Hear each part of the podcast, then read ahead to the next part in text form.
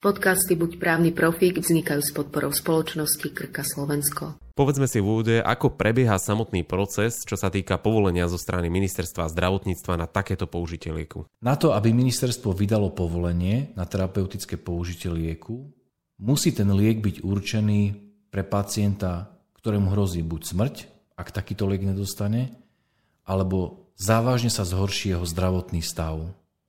Teda nejde o nejaké riešenie takých bežných zdravotných komplikácií pacienta. To naozaj môže byť len taký liek, bez ktorého, ak by ho pacient nedostal, buď zomrie, alebo sa závažne zhorší jeho zdravotný stav.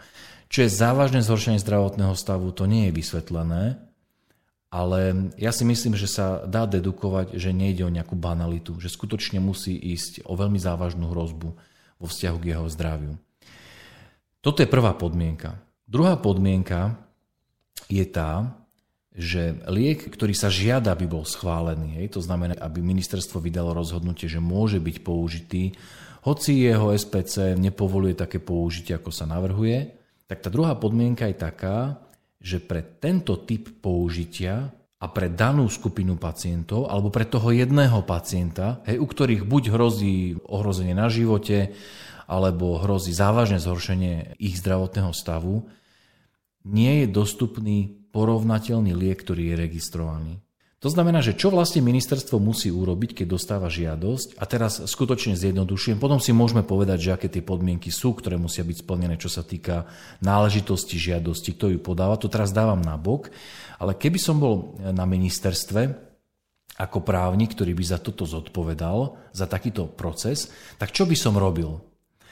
Dostanem žiadosť a najprv by som musel z nej vyčítať, že pokiaľ tú žiadosť neschválim, to znamená, že nepovolím e, použitie lieku takým spôsobom, ako sa požaduje, že či následkom toho, že ten liek nebude môcť byť použitý, či buď konkrétny pacient alebo skupina pacientov, pre ktorých sa takýto liek žiada povoliť, či zomrú, alebo či sa závažne zhorší ich zdravotný stav. Toto by som prv ako prvé. Vyplýva mi to z tej, z tej žiadosti, ktorá mi bola doručená, alebo nie. Ak to z tej žiadosti nevyplýva, to znamená, že ja to neviem identifikovať, ako keby tú závažnosť tej potreby, tak v zásade ani ďalej nemusím skúmať a jednoducho nevyhoviem tej žiadosti. Ak ja zistím, že skutočne poskytovateľ zdravotnej starostlivosti, ktorý mi tú žiadosť o schválenie terapeutického použitia lieku dal, preukázal, že preto to robí, aby zachránil život alebo aby predišiel závažnému zhoršeniu zdravotného stavu, tak idem do ďalšieho bodu a skúmam, že či pre túto situáciu, ktorá je tam opísaná,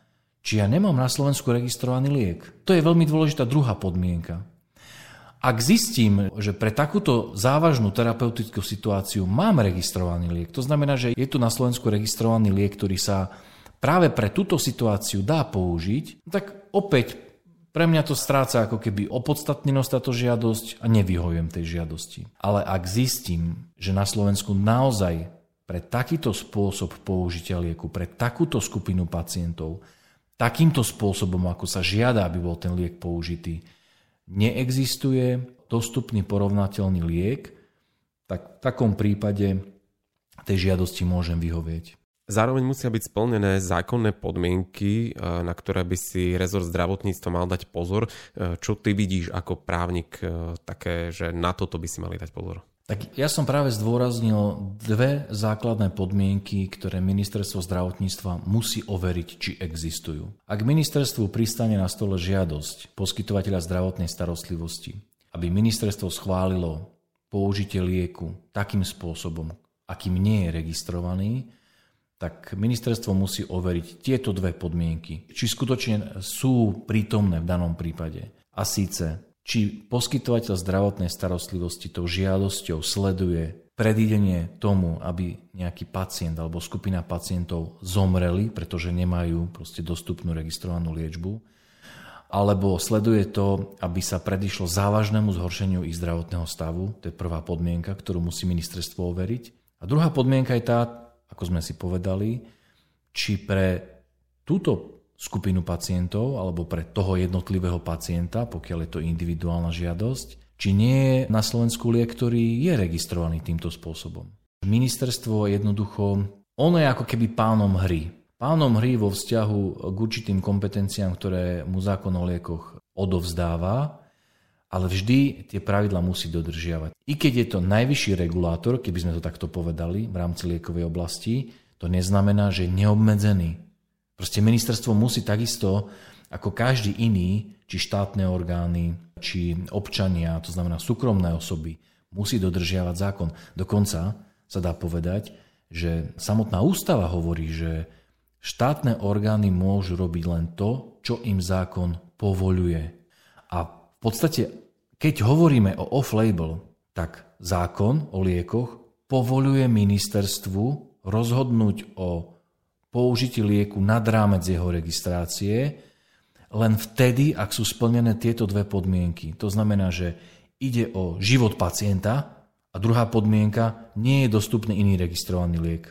Ak tieto podmienky nie sú jednoducho splnené, tak ministerstvo nemôže proste o takéto žiadosti rozhodnúť, nemôže jej vyhovieť. I keď ten poskytovateľ môže ako on sledovať dobrý úmysel. Ja poviem príklad, hej, čo sa často deje. Poskytovateľa zdravotnej starostlivosti niekedy majú tendenciu žiadať o terapeutickú výnimku, respektíve o vydanie toho povolenia, pri takých diagnózach, kde síce je registrovaná liečba, ale je drahá.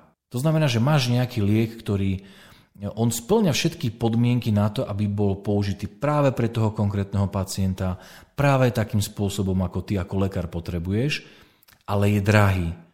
A na druhej strane vieš, že sú tu nejaké lieky, ktoré sú lacnejšie, ale nemajú takýmto spôsobom urobenú registráciu. To znamená, že ty aj vieš, že dajme tomu zo zahraničia, respektíve v rámci odbornej obce, panuje nejaká zhoda, že tento liek je možné použiť pre daného pacienta v rámci jeho zdravotného problému tým spôsobom, ako potrebuješ, hoci nemá takýto spôsob zaregistrovaný v rámci tej štandardnej procedúry. To znamená, že takýto spôsob použitia pre takého pacientu a tak ďalej, nenájdeš oporu v SPC.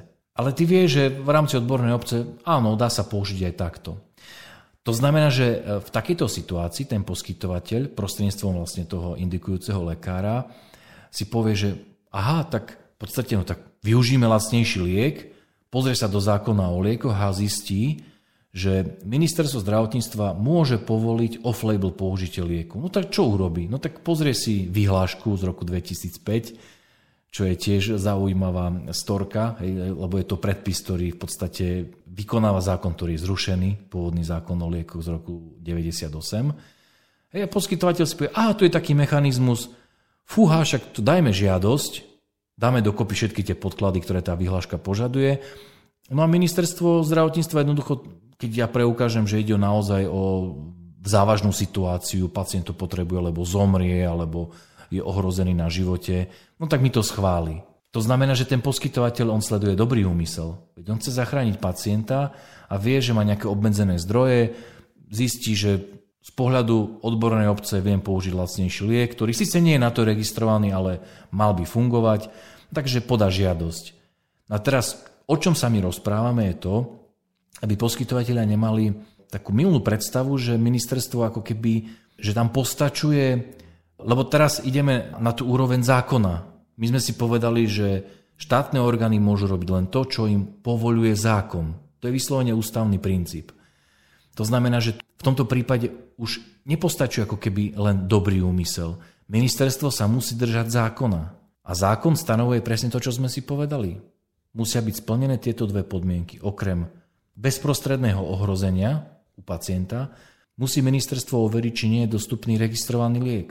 Ak je, a hoci napríklad je drahší, ale ak je, tak tamto rozhodovanie má končiť. Nie je možné to povolenie vydať. Ja tu vidím takú paralelu. Paralela sa ponúka v tom, že mnohokrát som konfrontovaný s takým rozporom medzi praktickým pohľadom v rámci medicínskej praxe že čo ten lekár vidí ako dôležité, čo vidí ako praktické napríklad pre pacienta v rámci tej svojej práce a tak ďalej.